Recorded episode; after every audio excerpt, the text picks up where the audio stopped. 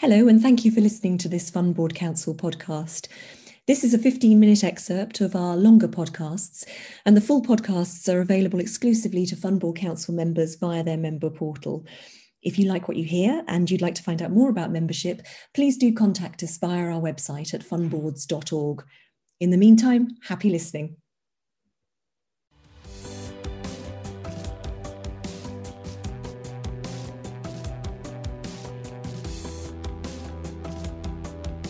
Hello, and a warm welcome to this digital meeting for FBC members. Uh, if you're looking for the Fund Board INED appointments meeting with Greg Brisk, then I'm happy to say you're in the right place. Uh, welcome.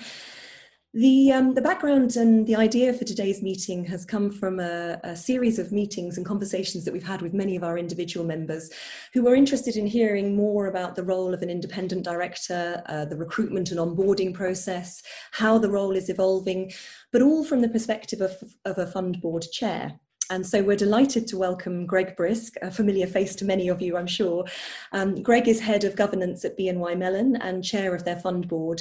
Uh, and he's going to share his experience of these and other aspects of working with independent directors uh, on their fund board with you in just a moment.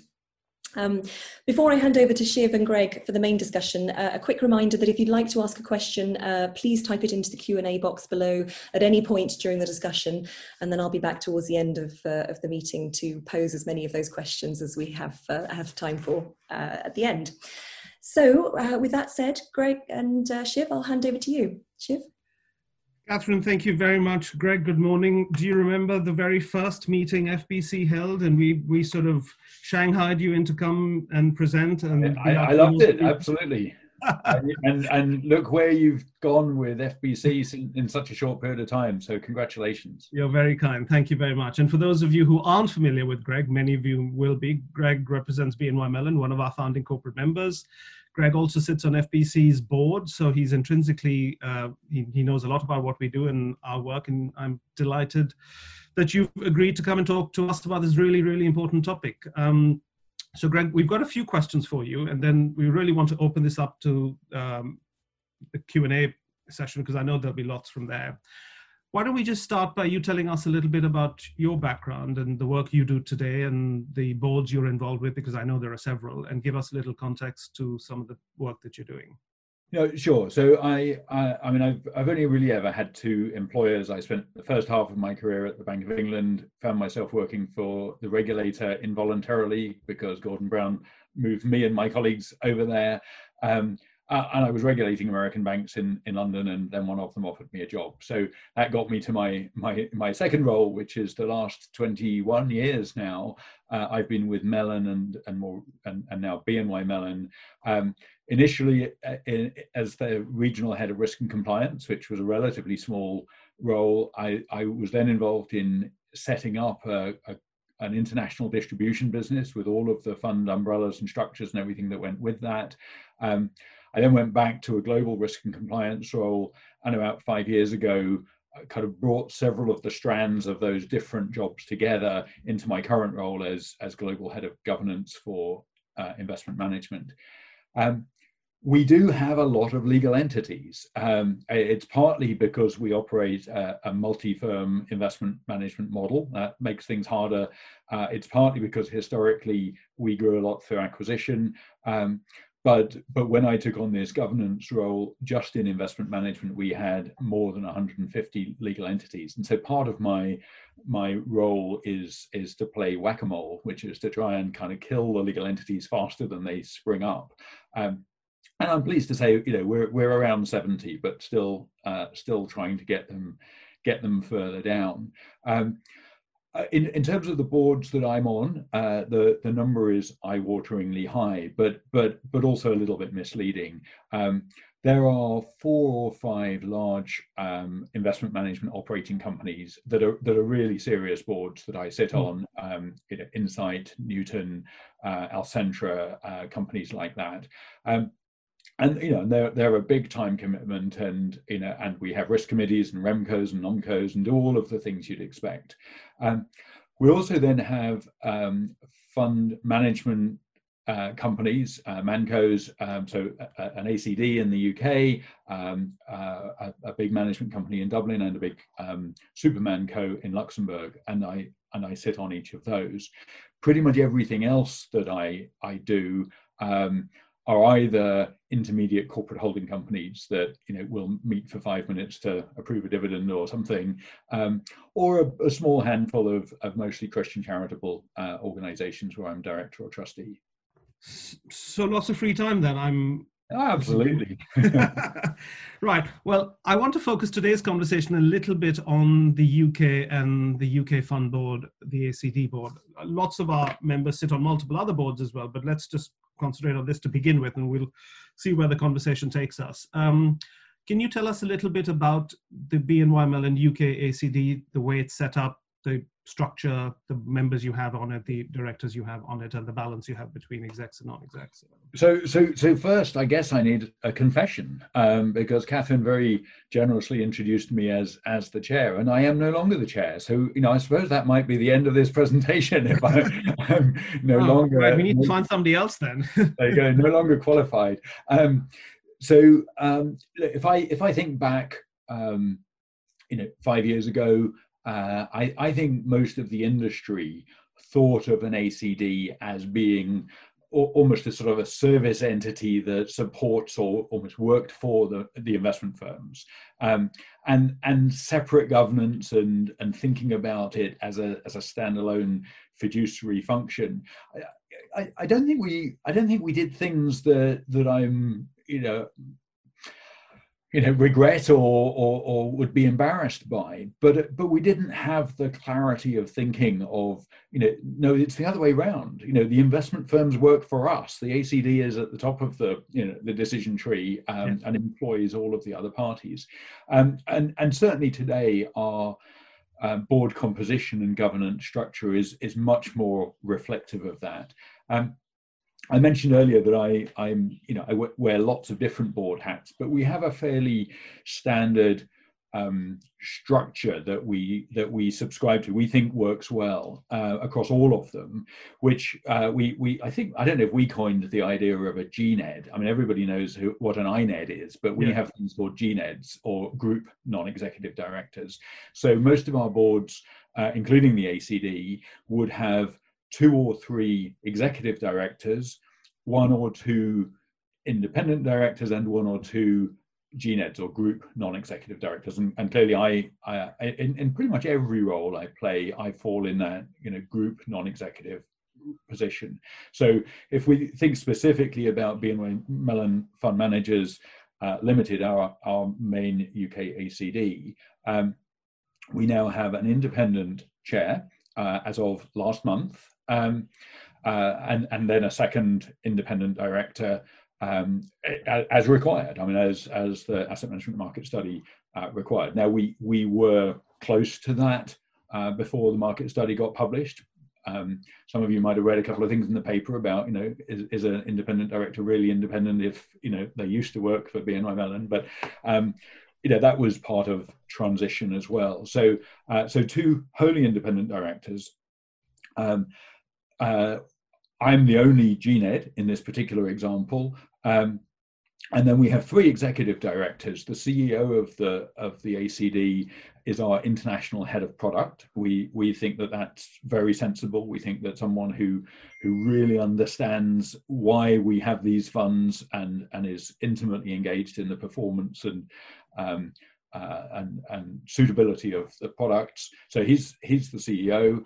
Um, we then also have our asset management global head of marketing on the board and our EMEA head of wholesale distribution on the board. And so uh, what, what we hope that brings is, is three people who are intimately involved in the delivery of the product and then three people who are very much more stepping back and saying, are we doing this in the best interest of our investors? So a fairly serious board from the point of view of not just the seniority of the people on it but the balance that you've just described which is uh, which is very good.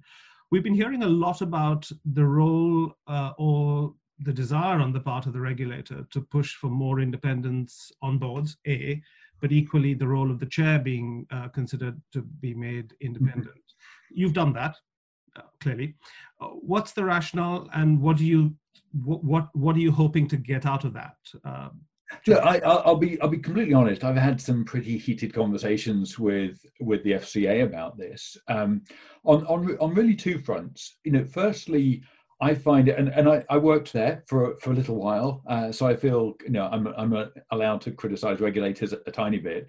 Um, I, I, find it frustrating when the asset management market study was so fresh and so new, and there was a very natural opportunity there for them to say, and one of the things we want, we want two or 25% of, of independence, and we want the chair to be independent. Yes. And they did not say that. And yet, um, you know, they've been behind the scenes, not just with us, but but with lots of people, you know, making it abundantly clear that that's that is what they expect. Um, it's not a nice to have. It's not a you know one day. You know, it's it's a very clear expectation, and I just find it frustrating that I have no problem with that at all, but I find it frustrating uh, when it's not much more transparent and and disclosed.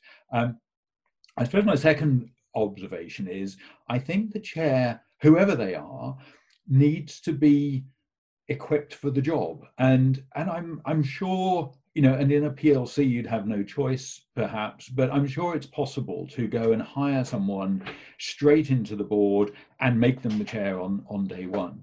But i think that's tough. I think it's tough on the individual. And so you know certainly our preference and and i know this is shared by a lot of the independent directors is that you'd want to come in as as one of the directors, one of the board, and and learn the ropes, build the relationships, get to understand the business, the regulation, the the the skills, the people, and and then you know I think we want the best person for the job, and I, I would say you know that that would never be an executive. Um, in the case of you know the BNY Mellon ACD, we have never had one of our investment advisors or, or an executive of one of our investment advisors uh, sitting on the board at all, let alone chairing. But if there's a, a you know a group person who can help run the board effectively and deliver, you know, I, I think that should be at least considered. Um, mm. uh, and and you know, to be honest, the person who's who is now chair is far better qualified than me. Um, you know, she uh, she was CEO of an institutional fund business. Uh, she was COO of uh, asset and, fund management business. Uh, she was CIO of a multi-asset team. She was an investment consultant, um, providing advice to asset owners uh, on governance, risk management, and investment. Um, and she's had leadership roles in, in, in boards, risk committees, and REMCOs. So, you know, what, once she'd got her feet under the table, it was a mm. no-brainer um, uh, to, to give her the job. We're delighted. And we've had the great benefit of her being on one of our uh, uh, digital meetings like this. So I think several of our members will have heard her present and speak previously as well and recognize a lot of what you've just said. We, we may come to this later, but I just thought I'd flag it up now that your other independent director on this is a cross-border director who's who sits on on a couple of your boards. Uh, no, absolutely. Yeah, that's and, right. And and again, um, I, I, know that one of the the challenges, um, and I'm sort of half thinking, you know, well, one day I'll I'll escape from BNY Mellon and maybe put together a little portfolio of non-executive directorships. And as I as I you know was preparing for this meeting and thinking about it, it, that's a tough path to follow. There's a lot of very good talent out there, and I'm not sure anyone would hire me. Um, and, and, and, frankly, um, you know, we're we're deeply blessed. The the other independent director, as you say, um, you know, has had more than 30 years in the asset management industry in Europe and the US as a as a very senior partner in one of the big four accountancy firms. Uh, he was five years chair of, of ALFI, the, the Luxembourg you know, Fund Industry Trade Association. He was a board director of the Luxembourg regulator. Um, and and is uh, an independent director on two other um, families of funds. Um, you, you mentioned, Shiv, that he is on. Uh, he's actually on three boards for us. Uh, right. Uh, he's on our UK ACD board, he's on our Luxembourg Supermanco board, and he's on our, our UK distribution board. And one of the reasons for that is, you know, I'm going to blame Brexit. Um, our legal entity structure, notwithstanding my determination for, for playing whack a mole, became slightly more complicated rather than less as a result of Brexit. So our fund governance is now split between uh, you know, an ACD in the UK and a Supermanco in Dublin. Our, our international distribution is split between a, a UK entity and a Luxembourg mm. entity, and yet we're trying to run it as one seamless integrated business. And so having um, you know this this other director common to those three boards just means he understands what what we as a business are trying to do um, he can help spot the opportunities and the synergies and you know and, and the, the risks and issues if there if there were any we hoped you enjoyed that uh, 15 minute excerpt. If you did and you'd like to find out more about how you can access the full recording uh, or about FBC membership in general, please contact us via our website at fundboards.org.